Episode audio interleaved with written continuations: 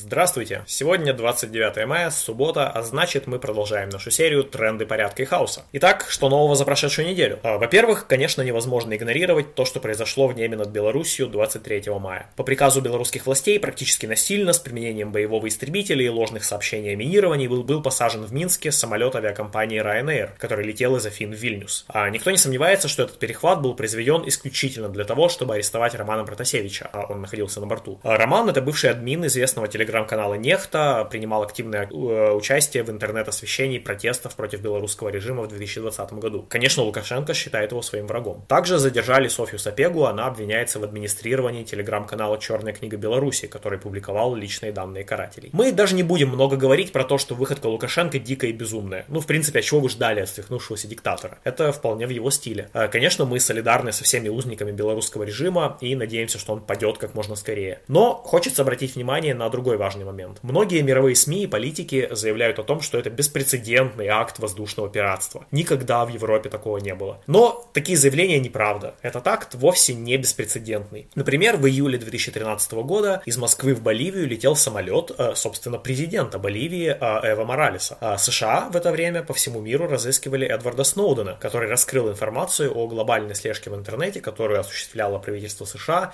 и их союзники. У американцев были основания полагать, что Сноуден находится находится на борту боливийского самолета, и что он получил политическое убежище в Боливии. Так вот, а, самолет Эва Моралеса уже в воздухе получил сообщение, что ему запрещен пролет через Европу. А, борт вынужден был сесть в Вене, там его несколько часов обыскивали, Сноудена в итоге не нашли, и президентский самолет полетел дальше. А, несколько европейских стран потом даже извинялись перед Боливией. Что же мы видим в итоге? Иностранный самолет принудительно сажают на территории другой страны с целью захватить предполагаемого преступника. Если бы Сноуден действительно был на борту самолета Моралеса, Моралеса, нет никаких сомнений, что его бы немедленно арестовали и отправили в США на длительное тюремное заключение. То есть все то же самое, что с Протасевичем. А мораль отсюда такая. А, государства всегда говорят друг с другом на языке силы. И даже самые а, демократические правительства готовы на очень неприглядные поступки, когда им кажется, что затронуты их интересы. А потом они еще и а, выражают озабоченность, когда кто-то другой делает то же самое. И еще раз, мы ни в коем случае не оправдываем режим Лукашенко. То, что он сделал с Протасевичем, совершенно ужасно. Но то же самое самое 8 лет назад уже делали США и Евросоюз. К сожалению, не стоит питать больших иллюзий, что западные демократии все в белом придут и спасут нас. Освобождения можно добиться только самостоятельно. Ну а политическим иммигрантам можно посоветовать не летать над территорией России. Мы не сомневаемся, что Путин быстро перемет э, опыт своего коллеги-диктатора Лукашенко. А вторая новость э, в том, что 26 мая Госдума РФ приняла закон о запрете адвокатам брать телефоны, диктофоны и прочую технику на свидания с заключенными. Это очень большой удар по борьбе против пыток в тюрьмах, колониях и зонах. А теперь следы пыток уже не, не сфотографировать, прямую речь избитого уже не записать на диктофон, только по старинке ручкой на бумаге. Это очень подлый закон, и он очень повредит всем узникам российской тюремной системы, как политическим, так и обычным. Нам всем хорошо бы понять, как а, с ним нужно и можно бороться. В-третьих, в конце прошлой недели э, четырех молодых людей, в драке с которыми а, погиб наш товарищ Алексей Стуга,